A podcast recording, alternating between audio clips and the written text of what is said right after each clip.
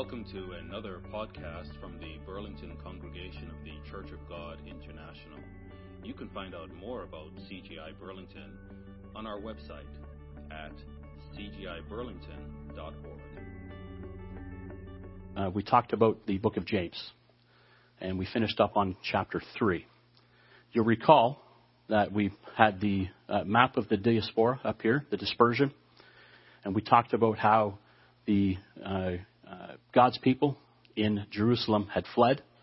You recall that the apostles stayed behind initially in Jerusalem, but God's people had spread throughout Asia Minor and then eventually over into Greece and, and various places. Don't, we don't have the map up today. But we had talked about the dispersion of God's people due to persecution in Jerusalem.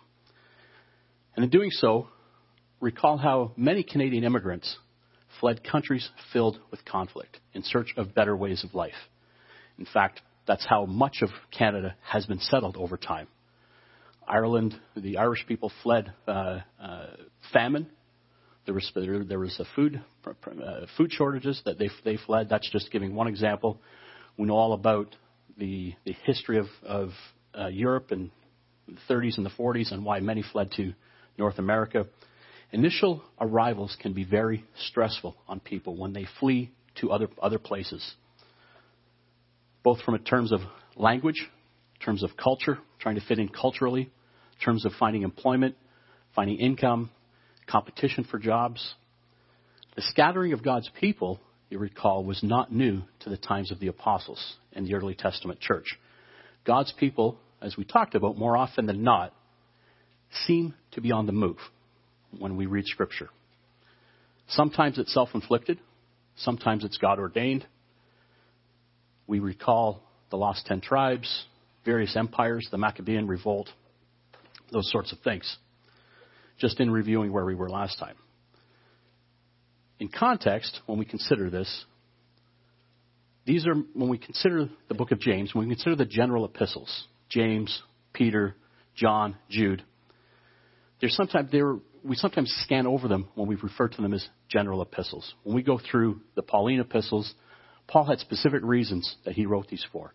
There were issues in Corinth. There were issues in Galatia. There were issues in Ephesus. There was a trying to encourage the good church in Philippi to be even better and address a little bit of a conflict that was there. The, some of the pastoral epistles were to encourage and teach Timothy and Titus in their, in their ministry. The general epistles have this sort of this word general that just sort of means it's just to all the church and we can read through it, and sometimes we, if they're obviously uh, God ordained, but we sometimes miss the real purpose when we don't dig into the context, which is what we started to do last time. And we noted, both in James and Peter, First Peter, that in their introductions, it was to the dispersed, the dispersed, the twelve tribes which are scattered abroad, according to James. When you read First Peter, he specifies where they went to, the various Cappadocia and the various places. And we recall in examining the history that it was persecution that drove them to leave their homes in Jerusalem for safer futures. And these were not, as we saw, these were not peaceful times that James and Peter were writing in. Gone were the times we read, we referred to back in Acts 2, after the first Pentecost, when 3,000 were, were baptized, gave their lives to God and they they ate together and they they studied together and they prayed together and there was this great time of great peace amongst God's people. God, those times were gone. The church was well past these peaceful, happy times. And we, when we dug into James, we saw that he was written around the mid 40s AD. He was the brother of Jesus Christ. He was the leader of the church in Jerusalem, the one who penned the decision on circumcision in Acts 15. And we got through the first three chapters. Let's go to James chapter 1 and verse 2 to get the context of the book of James. James chapter 1 and verse 2 says, My brethren, count it all joy when you fall into various trials.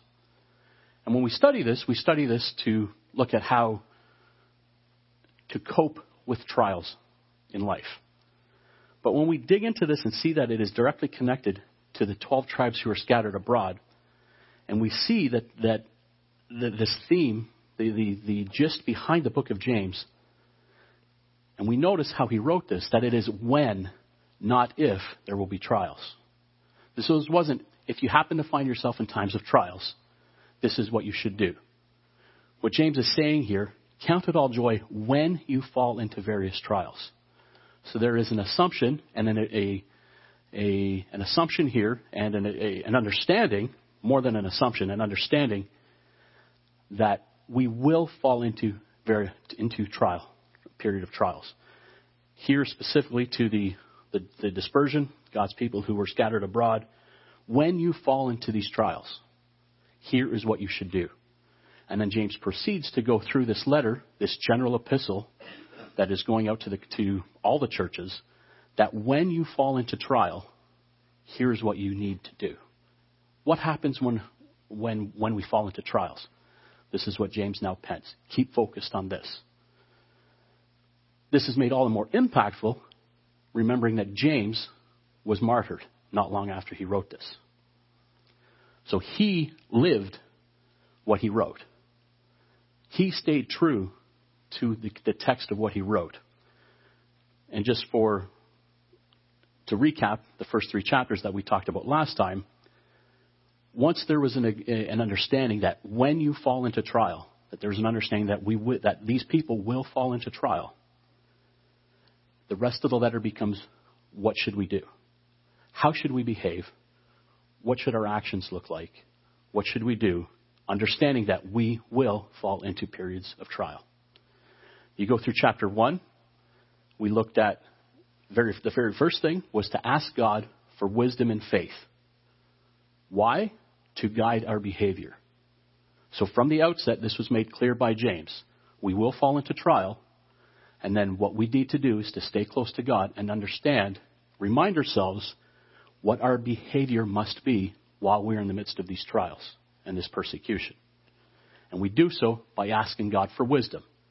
Wisdom is applied knowledge by His Holy Spirit. We can have all the knowledge in the world, but if we don't have His Holy Spirit to guide it, our behavior is, is it does not match up with our belief system. That is the first point that James addresses that we talked about last time.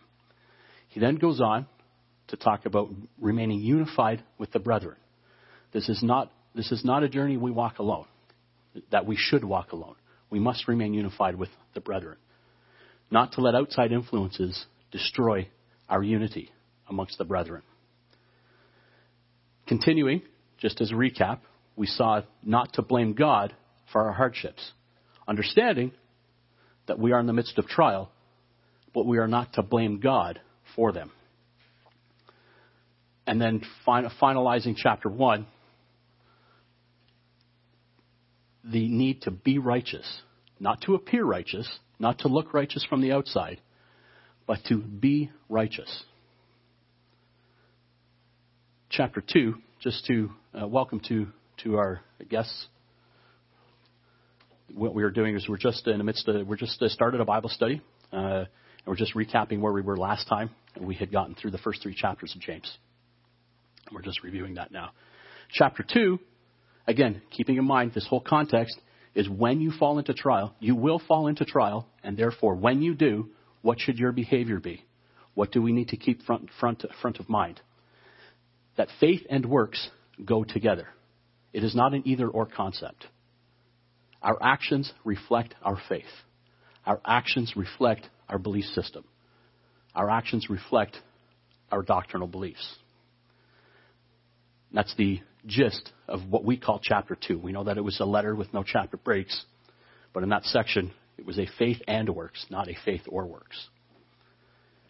Chapter 3 talked about controlling our tongue controlling our tongue. This is the, this is the weapon that we have. It's also a tool. And what we saw was we control our tongue in what we teach. Again, reflecting back to what we just read in the previous chapter about how our actions reflect our belief system. We must therefore be true to what we teach. And then additionally, how we talk and interact with one another. Again, bringing our actions and how we love the brethren and how we, st- how we be unified into our behavior and linking that to our belief system and, and our, our belief in doctrine. So as we continue through the book of James, remember as we're walking through this, this isn't just a general epistle on how to behave or what to do, this, this rubber meets the road type of epistle. This is done in the midst of extreme persecution. This is when James was writing. This is why James was writing. This is all in the context of God's people being exhorted to remain committed to God, to Christ, and to each other in the midst of these extreme trials and persecutions that they were suffering at the hands of Rome. So now let's dive into chapter 4, where we left off. James chapter 4. And continue this look at what James was reminding the people of the New Testament church on how to behave, how to act in the midst of trial and persecution. Verse 1. We'll read uh, initially here verses 1 through 6. Where do wars and fights come from among you? Do they not come from your desires for pleasure that war in your members? You lust and do not have. You murder and covet and cannot obtain. You fight and war, yet you do not have because you do not ask. You ask and do not receive because you ask amiss, that you may spend it on your pleasures. Adulterers and adulteresses, do you not know that friendship with the world is enmity with God?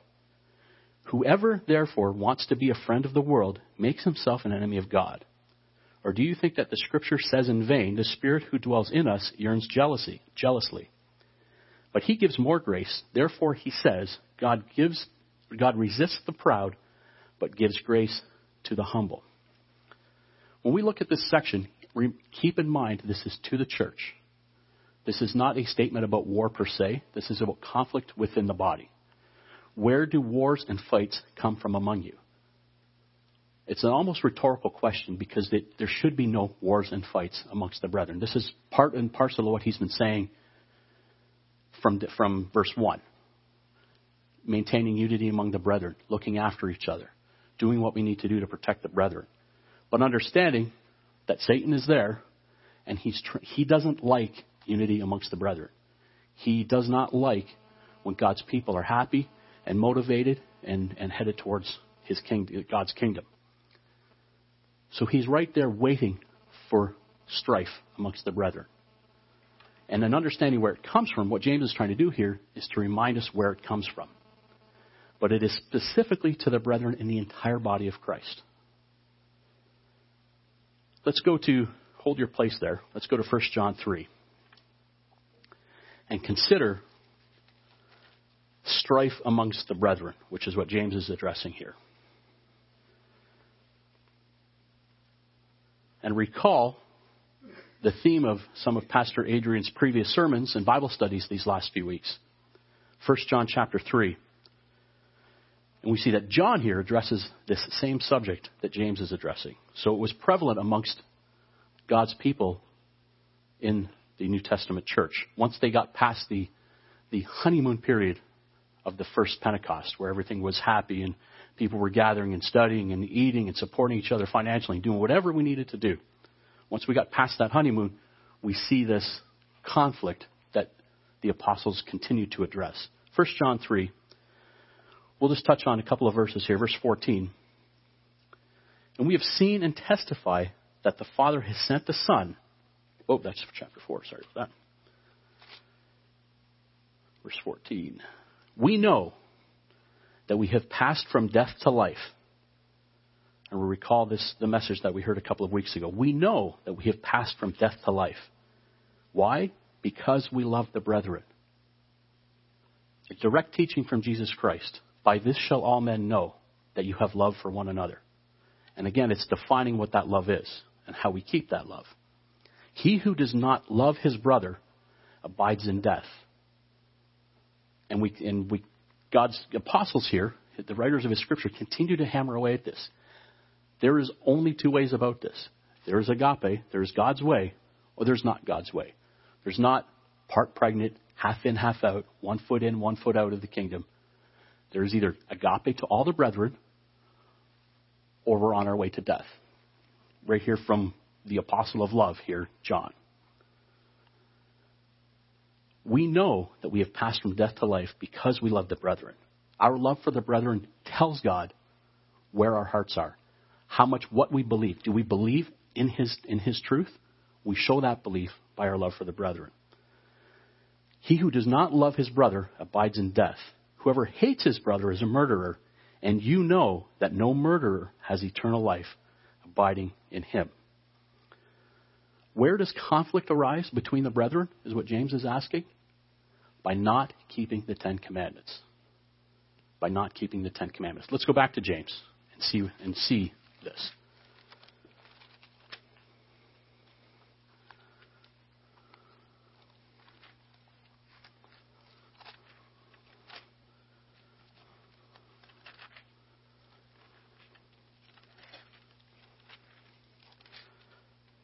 Let's read this again.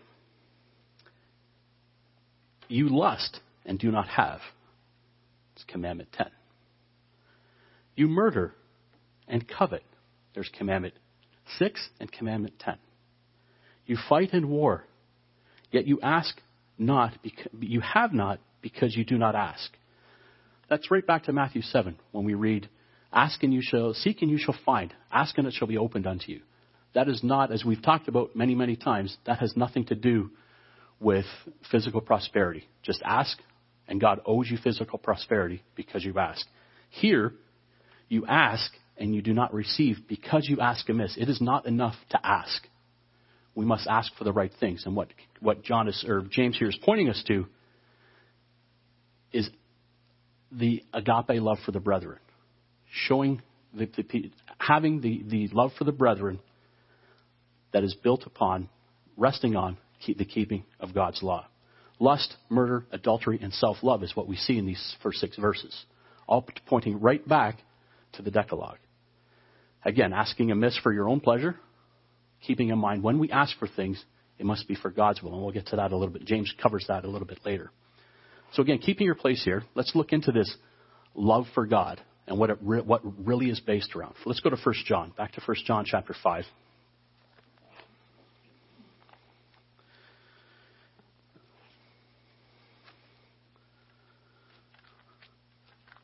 And as we've talked about before, often these religious words, like love, have been hijacked by those who teach it wrong. And it is such an, it is the key, as we've heard these last many, many weeks, these last few weeks in, in Bible studies and messages and on the weekly Bible studies. It is about agape love. So let's find out what agape love is and continue as we, as we do together, dig into this. 1 John chapter 5, verse 1. Whoever believes that Jesus is the Christ is born of God. And everyone who loves him, who begot, also loves him who is begotten of him. By this we know.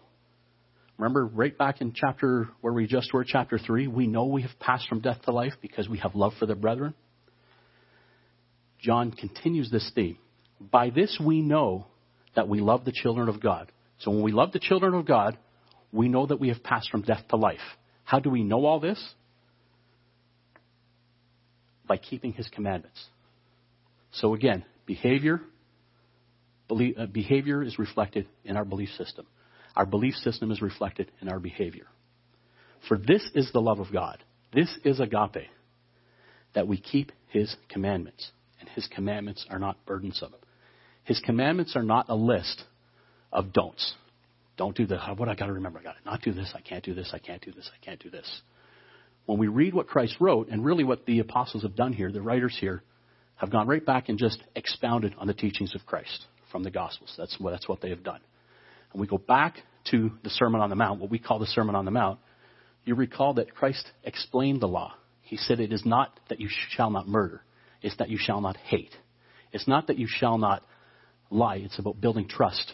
It's not that you shall not commit adultery, it's about having uh, fidelity in your relationships with God and with, with your family, with your spouse. It's much deeper than a list of don'ts. It is a list of what to do because our actions guide our belief system. Let's go back to Matthew 22. So the love of God is foundational upon the keeping of the commandments.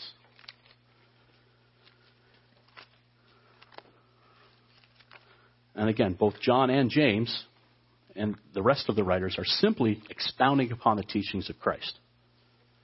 And in Matthew 22, we see that here. we'll pick it up in verse 37.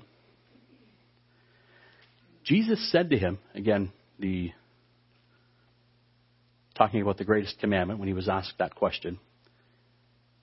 You shall love the Lord your God with all your heart, with all your soul, and with all your might. This is the first and great commandment. And the second is like it you shall love your neighbor as yourself. On these two commandments hang all the law and the prophets.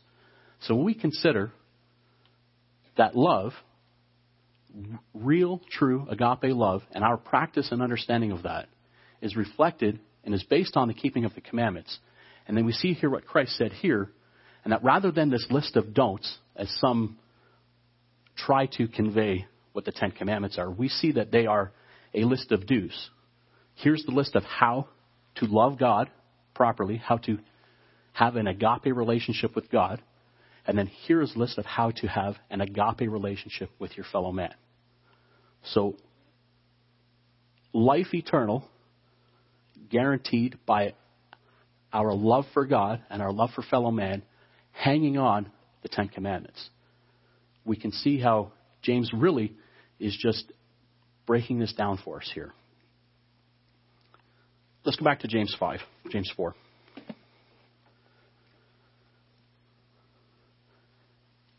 So, as he is writing to God's people in the midst of them fleeing, trying to set up other better lives for themselves in the midst of all that they were going through and being persecuted by, he goes right back to the law of God and trying to connect what he's trying to say about loving the brethren with the keeping of the commandments.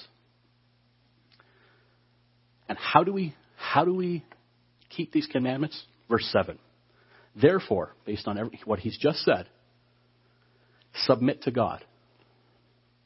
Resist the devil, and he will flee from you. Draw near to God, and he will draw near to you. So this isn't some battle between God and Satan. All we have to do is draw near to God, and Satan will flee. There is, there is an easy answer here. Stay close to God. This is not, as you recall, TV shows or thing where you've got the battle between the good angel and the and, and the demon, or God and Satan uh, having a, a, gambling game over the souls of the, of the people. All we have to do is stay close to God. Submit to God, Satan will flee. Obey God, Satan will flee. Follow God, and we will be able to submit to Him. Cleanse your hands, you sinners, and purify your hearts. Cleanse your hands, you sinners, and purify your hearts, you double minded. Sin is the, the coming together of thought and action. We can have thought, but we are to resist that thought. When thought connects with, with action, that is when we sin. When we allow our actions, we follow through on thoughts, we don't resist Satan, we succumb to Satan, and we allow our actions to reflect those thoughts, that is when we sin. That's why here it is a two part equation here.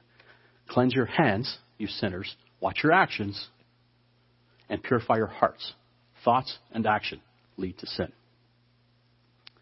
Again, all in the backdrop of these this trial and persecution that God's people are going through. Lament and mourn, mourn and weep. Let your laughter be turned to mourning and your joy to gloom. Humble yourselves in the sight of the Lord, and he will lift you up. How do we follow through on agape? How do we love the brethren? We do so by keeping the commandments. We start with keeping the commandments and understanding that the commandments are a whole lot deeper than a list of don'ts, as Christ expounded for us. And how do we start? We start by submitting humbly to God and following Him, asking Him to act, to give us His Holy Spirit, to give us the courage and the strength to follow through on what we know to be our actions that we need to do. Verse 11. In light of all of this, again, building on this subject of agape, do not speak evil of one another, brethren. He who speaks evil of a brother and judges his brother speaks evil of the law and judges the law. But if you judge the law, you are not a doer of the law, but a judge. There is one lawgiver who's able to save and to destroy. Who are you to judge one another? There's a couple of concepts here that James talks about here. Let's look at the first one here. Do not speak evil of one another, brethren. He who speaks evil of his brother and judges his brother speaks evil of the law and judges the law. Let's go to Jude chapter 1. Jude chapter 1.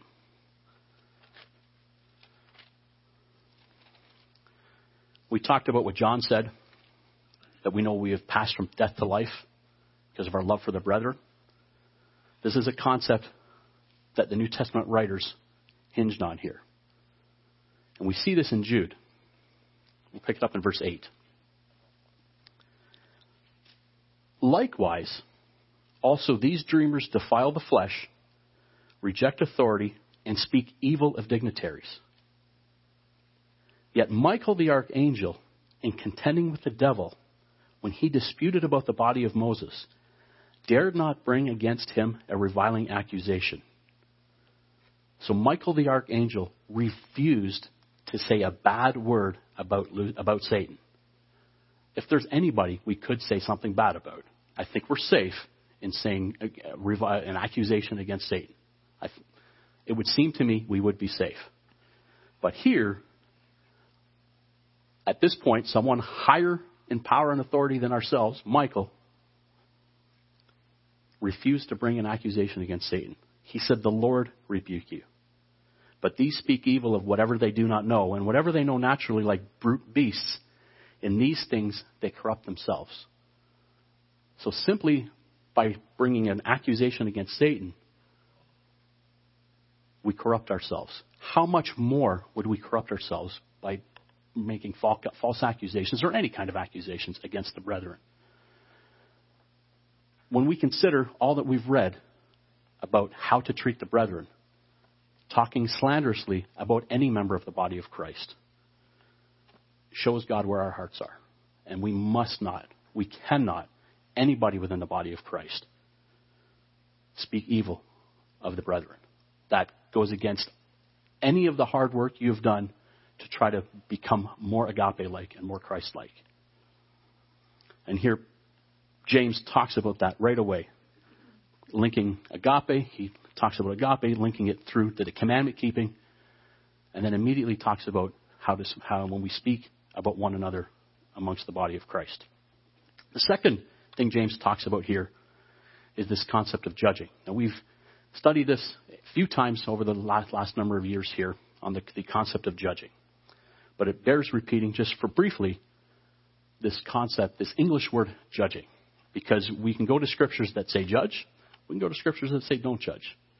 And because the English language has sort of taken this word and not defined it, it's important that we go back and have a look at this. Because it's important to understand when to judge and when not to judge. Let's go to Matthew 7. Because James talks about judging and making sure we do not judge in the wrong way. So, Matthew 7.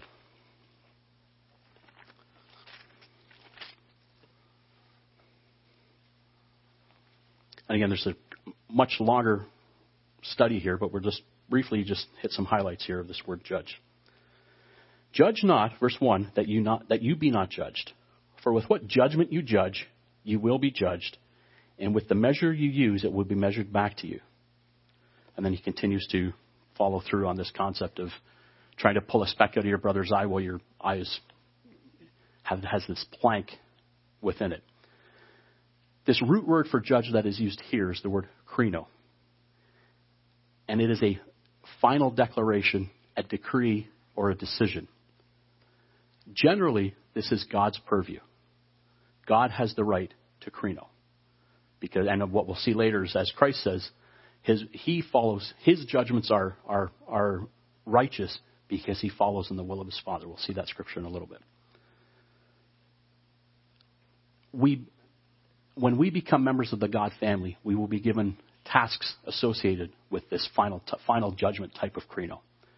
Additionally, in some few cases on this earth, in a limited use for us in this world, those in terms of uh, in positions of leadership do require that action be taken that is, sanct- that is sanctioned by God under this type of krino, but it is limited and it is for those in, in positions of authority, whether it be uh, people in the authority in this world or authority within the church in a limited use. But generally, this concept of krino is a final, decisive declaration by God that belongs to Him.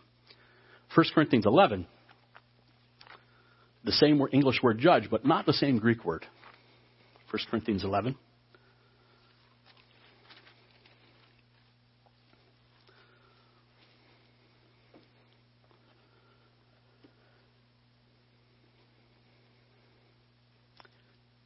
Verse 31.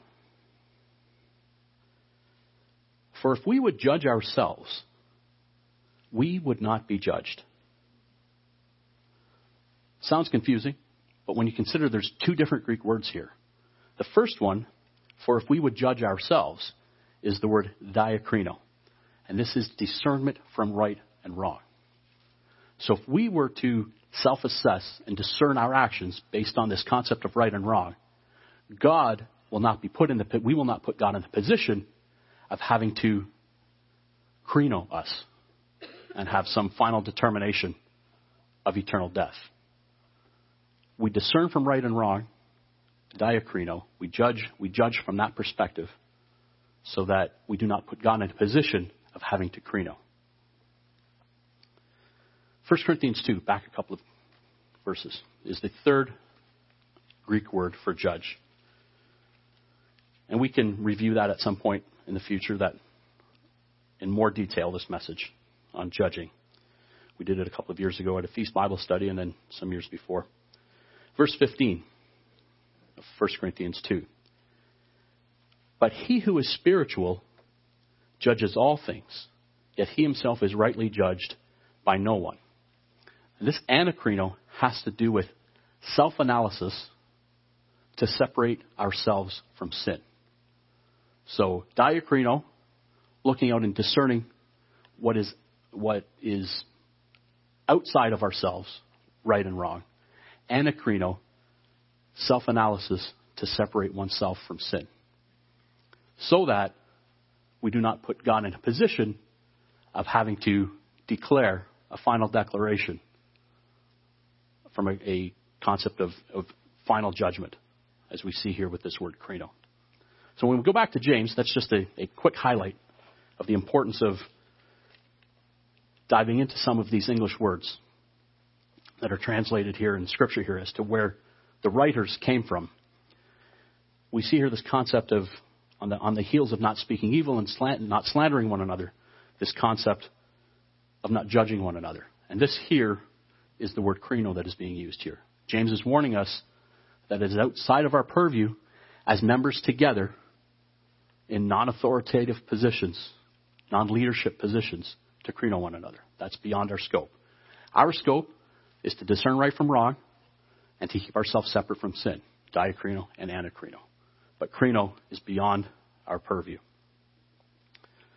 So, in the midst of persecution, we must look to build and edify the body and leave those tasks that belong to God to Him. Our job is to build. Our job is to foster agape, to foster edification, to build the body. Krinoing, when it's not our job, destroys the body. Diakrino and anakrino, discernment, keeping ourselves separate from sin, that is part of agape. And that is where our, our jurisdiction comes in. So we must always look at what James is really here is getting to, is looking to build and edify the body. Verse 13. Come now, you who say today or tomorrow, who will go to such and such a city, spend a year there, buy and sell and make a profit, whereas you do not know what will happen tomorrow. For what is your life? It is even a vapor that appears for a little time and then vanishes away. Instead, you ought to say, if the Lord wills, we shall live and do this or that. But now you boast in arrogance. All such boasting is evil. Therefore, to him who knows to do good and does not do it, to him it is a sin. This seems like a semantics when we read this. That tomorrow we're going to do this. We all have dreams. when we when people have come to Canada from foreign lands based on whatever's going on in your homeland, we have dreams. We want to build a better life. These folks here that fled Jerusalem, they had these same dreams. That we will go and make a better life for ourselves. We will make life a little bit more comfortable for ourselves. Well, it seems like semantics, James is really getting at the heart of the matter that it is not about this life that we must be worried, that we must be focused on. Therefore, we must always follow and cede to God's will. Submit ourselves to God's will. Right back in verse 7, submit to God. Whether we do that, whether he's talking about that here in commandment keeping, or extending that into how we build our lives.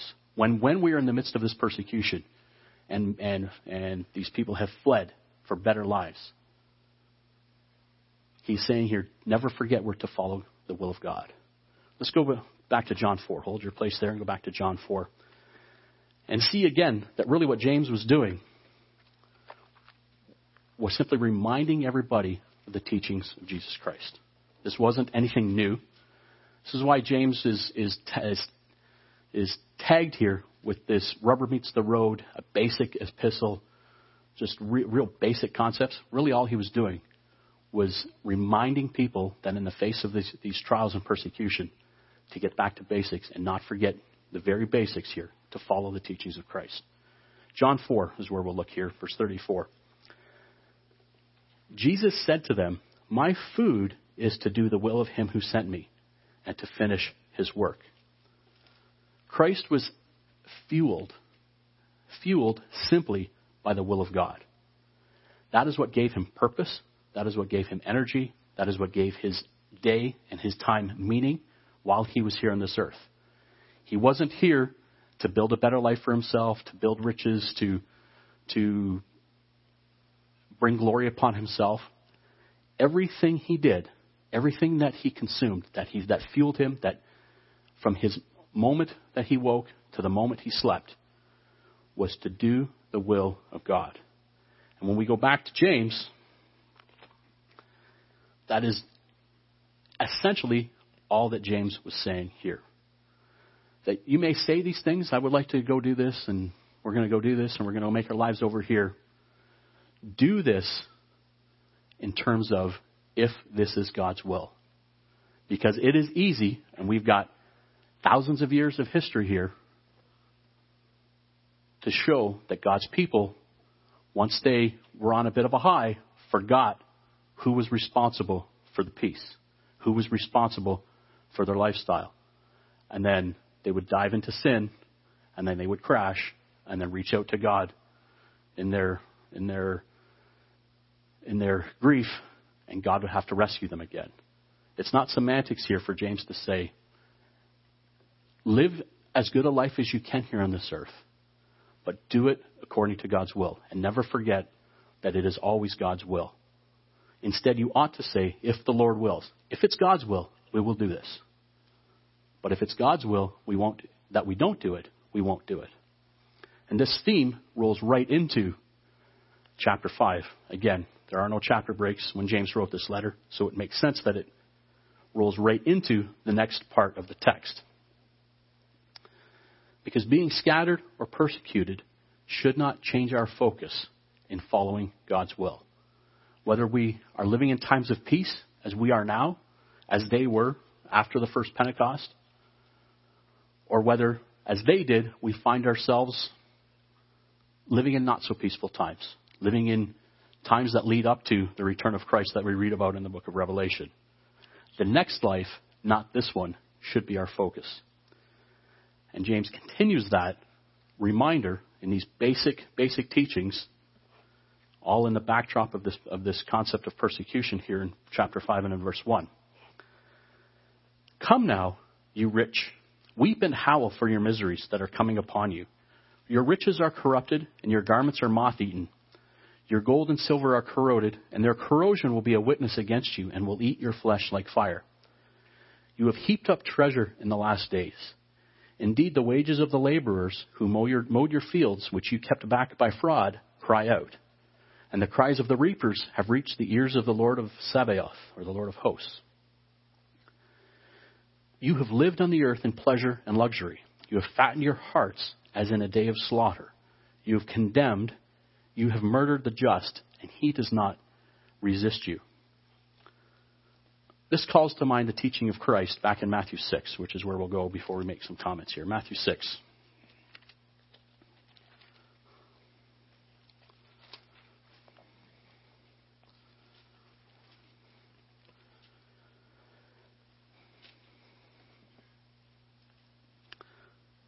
Verse 19. Do not lay up for yourselves treasures on earth, where moth and rust destroy and where thieves break in and steal. But lay up for yourselves treasures in heaven, where neither moth nor rust destroys, and where thieves do not break in and steal. For where your treasure is, there your heart will be also. And James is simply reminding God's people in the midst of these trials not to forget that while they have fled the persecution, and while it will be nice if they could have a bit of a better life, that is not what it's about. Not to lay up, or not to have dreams that override our dreams of eternal life. It is okay to have dreams. It is okay to build. Scripture tells us, you can go through Proverbs 6, you can go through Ecclesiastes. It is okay to build. There is a time to build. But not to override building of agape, the building of character, the building of the unity of the brethren, not to override that. The worse the world becomes, the more we are asked to compromise. And the less likely that we can, can succeed in this world's eyes by doing things God's way. And if you go through the history of what Rome did and all that the some of these guilds that they, they did and they they people's people's livelihoods were based on following Rome and you can we don't have time to dig into some of that history, but we've we've we've heard messages, we've read stuff ourselves on that. The more the world degrades, the more it will be impossible to succeed in the world's eyes because we will be forced to compromise. We haven't got there yet. We live nice, generally comfortable lives here in, in our part of the world. But James is reminding them here riches in this life should not override riches in heaven, riches in eternal life. Success by this world's terms will force us to sell out eventually or to completely resist and turn our back on the world. Success by this world's terms. But while, while it is time to build, we must, we must build. So again, this backdrop of this persecution that was going on, and James breaking down the simple teachings of Christ to remind the, the church of God here, the body of Christ, how to act in this. We now come to this topic of patience. Therefore, as he's winding down this letter, based on everything we've just read, we covered, we reviewed chapters 1 through 3 at the beginning of this study. We see here what we've talked about in chapter 4 and 5. Therefore, in light of all of this, understanding that there will be persecution, understanding that we will be forced to make choices, understanding that at the heart of it, all we really need to do is to simply follow the basic teachings of Christ that we have been studying all of our lives. Therefore, be patient, brethren, until the coming of the Lord. That's an interesting piece of context. Because what he is saying is while we may want relief in this life, we need to plan that it never comes. We must be patient until the return of Christ. We may get temporary relief. We may never be persecuted the way they were. But all of us must remain patient and persevere until the coming of Jesus Christ.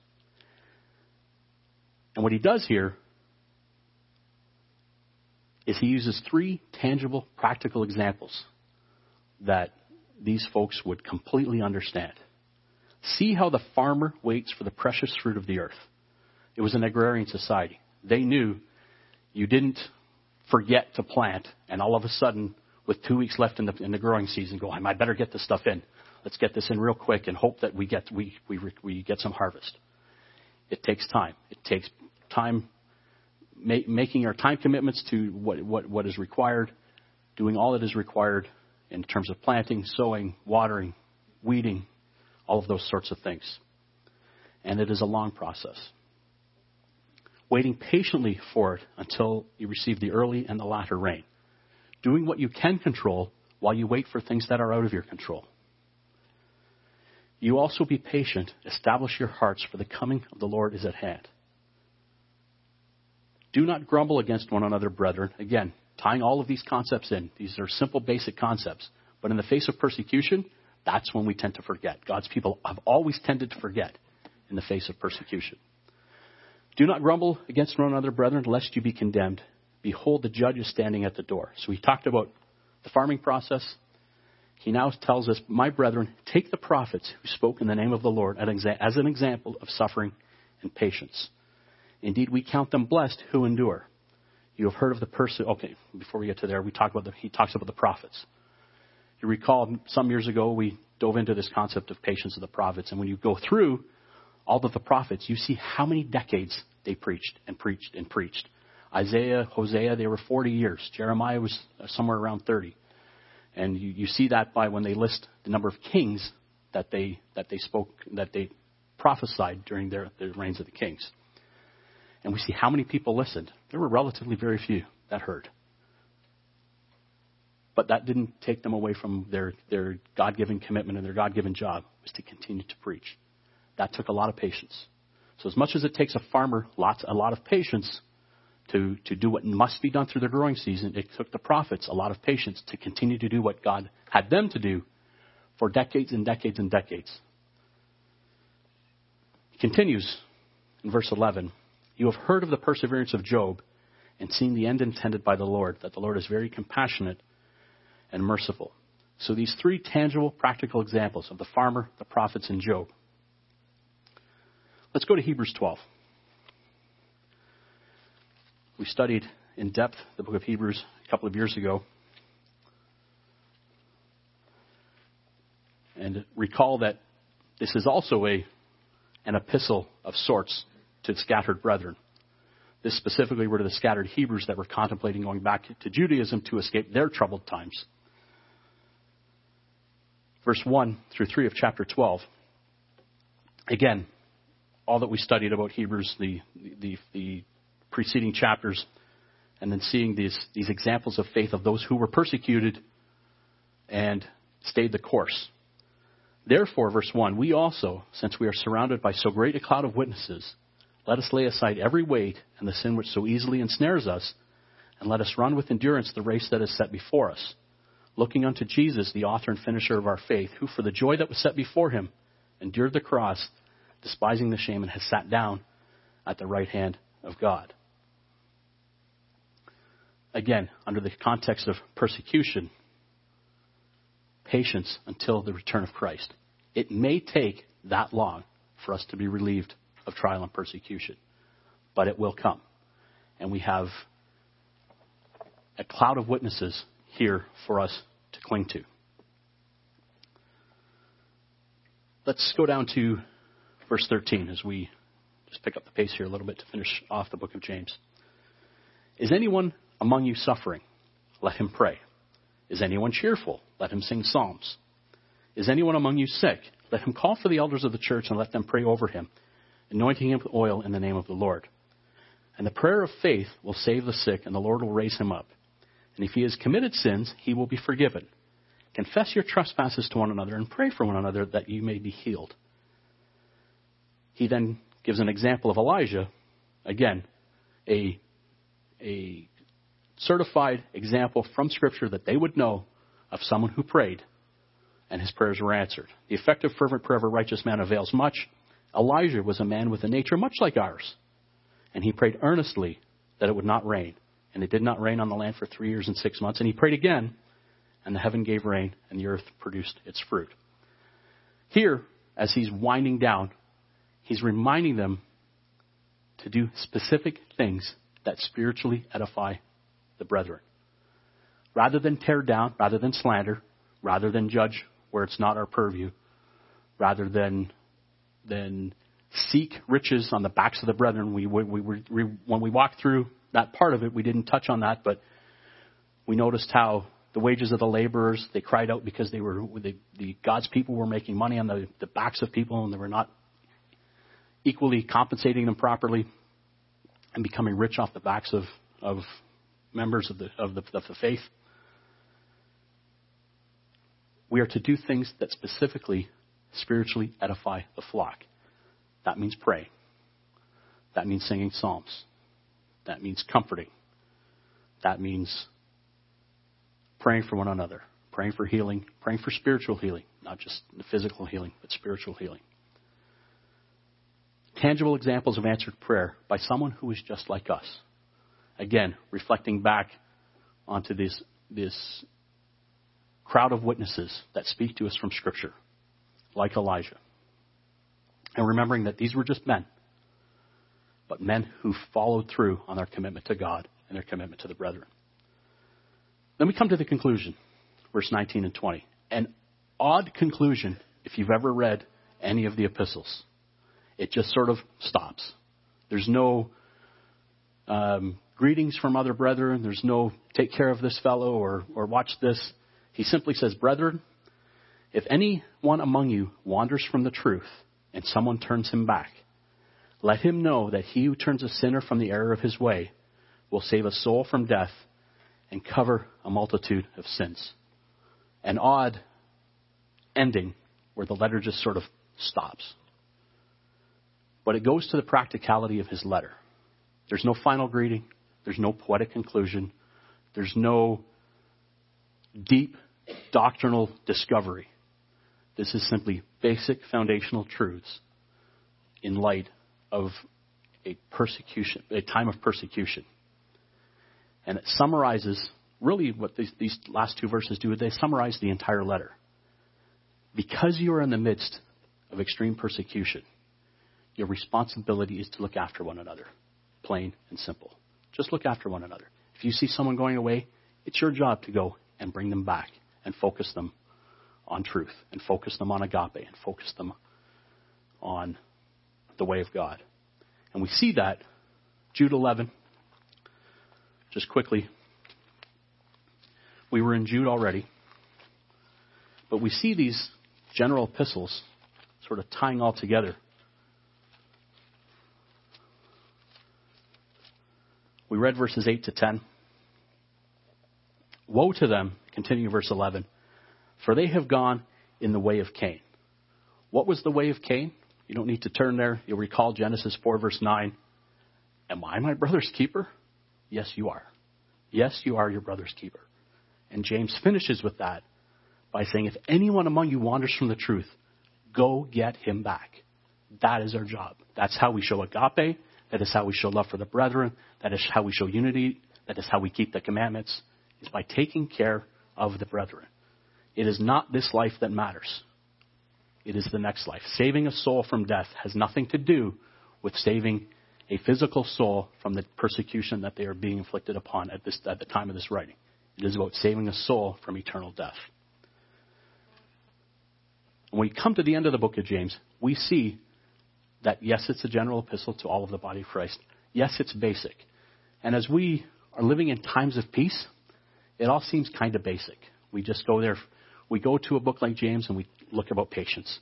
We look about trials. We look about faith and works. And it helps build the defense of our, our, our doctrinal system, our doctrinal beliefs. But when we're in times of persecution, when these people were fleeing for their lives and trying to establish whatever they could, wherever they could go, we can see the importance of just getting back to basics and getting back to the teachings of Christ. Just got a couple of minutes here. Let's go to Matthew 24.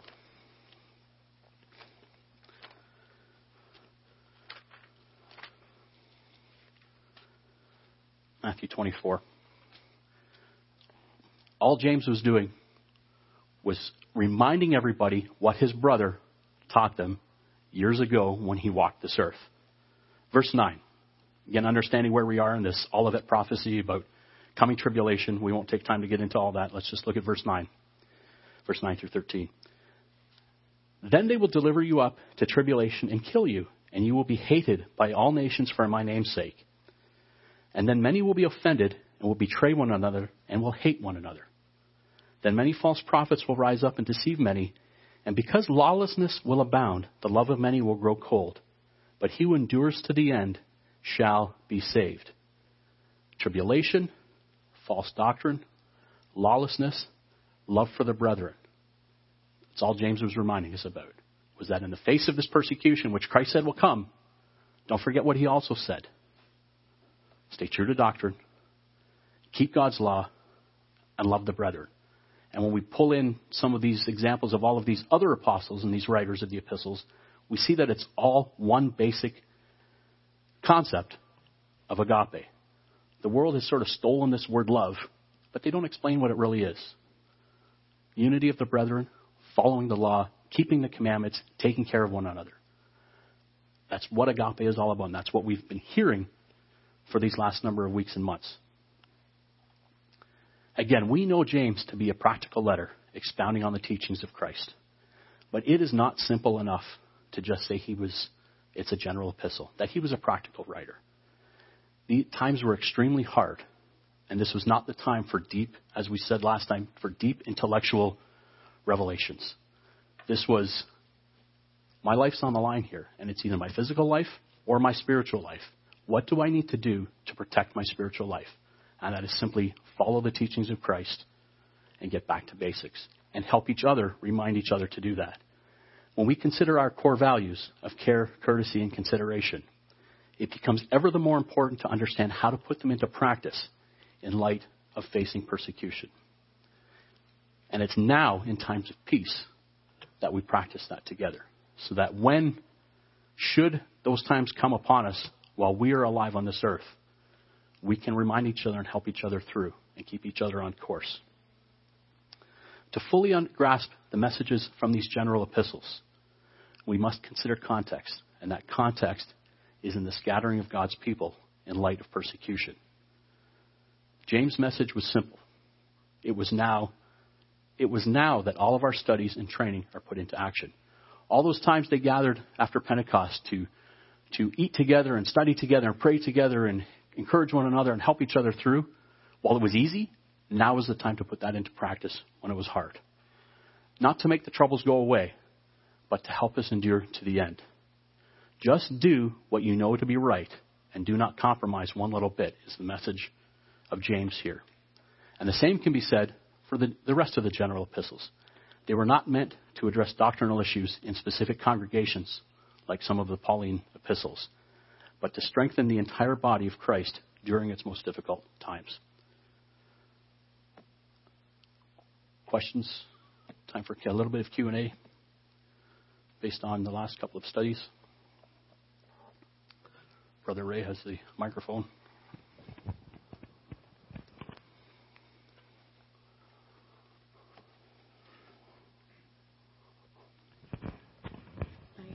Good afternoon, brethren. Um, what does it mean to ask amiss? So let's go to, let's go read it. Because it, it, James answers it for us. And that's the beauty of James.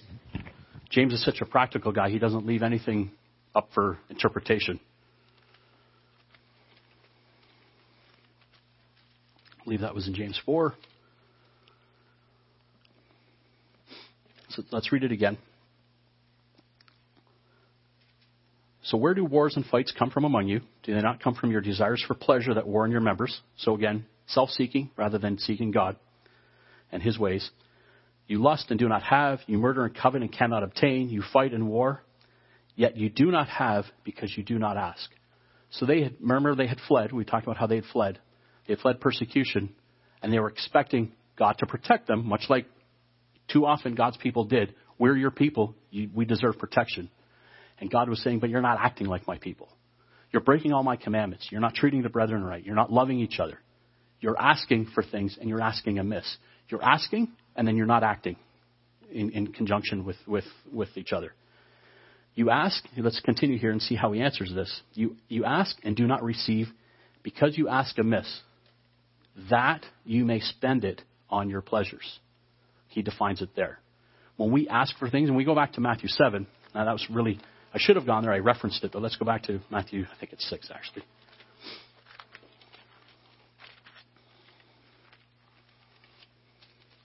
Matthew 7, verse 7. Ask, and it will be given to you. Seek, and you will find. Knock, and it will be open to you. For everyone who asks receives, and he who seeks finds and to him who knocks it will be opened. When we see this in context, this has nothing to do with God, I'm going to stay true to you so you can bless me, bless me, bless me. Because the rest of this is really Christ explaining his basic teachings as he's about to start his ministry. And these were concepts to these, these Jews that they didn't understand. They had spent their whole life trying to earn things, and Christ was trying to explain his basic teachings. And what he was saying here is, you're going to need to understand. Ask, and it will be shown to you. Seek, and you will find the answers. So again, much of this concept is trying to get us away from asking for physical blessings for the sake of being able to feel good about ourselves and be peaceful and not have trials. And is really to seek to do God's pleasure. And he, James sort of answers that himself there.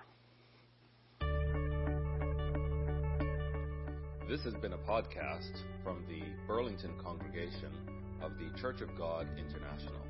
We hope you are blessed by it. To find out more about CGI Burlington, visit our website at cgiburlington.org.